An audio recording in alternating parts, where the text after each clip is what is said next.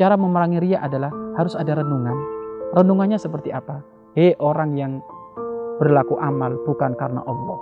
Ketahuilah, kalau kamu mati, kira-kira di kuburan itu ada temannya tidak? Kalau memang kamu berlaku amal, infak sedekah karena tetanggamu, kira-kira kalau mati tetanggamu ngikut nggak? Kalau kita mati dikubur sendiri kita. Jangankan tetangga kita, anak-anak kita nggak ikut. Anak-anak kita tidak ikut. Istri kita yang tercinta nggak ikut. Suami kita yang tercinta nggak ikut. Dia nggak pada mau dia.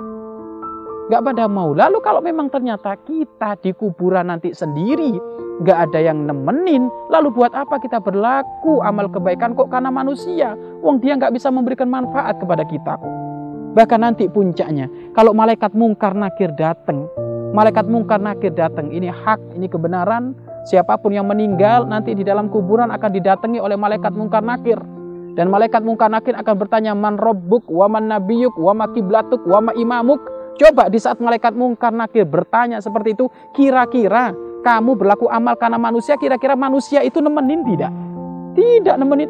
Manusia tidak bakal menemani itu. Tetanggamu atau siapa pun yang kamu riain, berlaku amal kamu karena dia, kira-kira nemenin tidak? Tidak sedikit pun dia menemani. Kamu sendiri dengan malaikat mungkar nakir. Puncaknya, di saat nanti kita dihadapkan kepada Allah Subhanahu wa taala, Allah akan menghitung-hitung amal kebaikan kita. Allah akan membuka amal-amal kita. Kira-kira orang yang kamu riain itu datang tidak? Memberi pertolongan tidak? Tidak. Kalau tidak memberi pertolongan kenapa?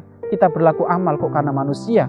Sedikit pun manusia tidak bisa memberi manfaat. Sedikit pun manusia tidak bisa memberikan mudorot. Akan tapi yang memberikan manfaat mudorot adalah Allah. Kalau memang ternyata semuanya muaranya kepada Allah, maka berlaku amallah karena Allah subhanahu wa ta'ala.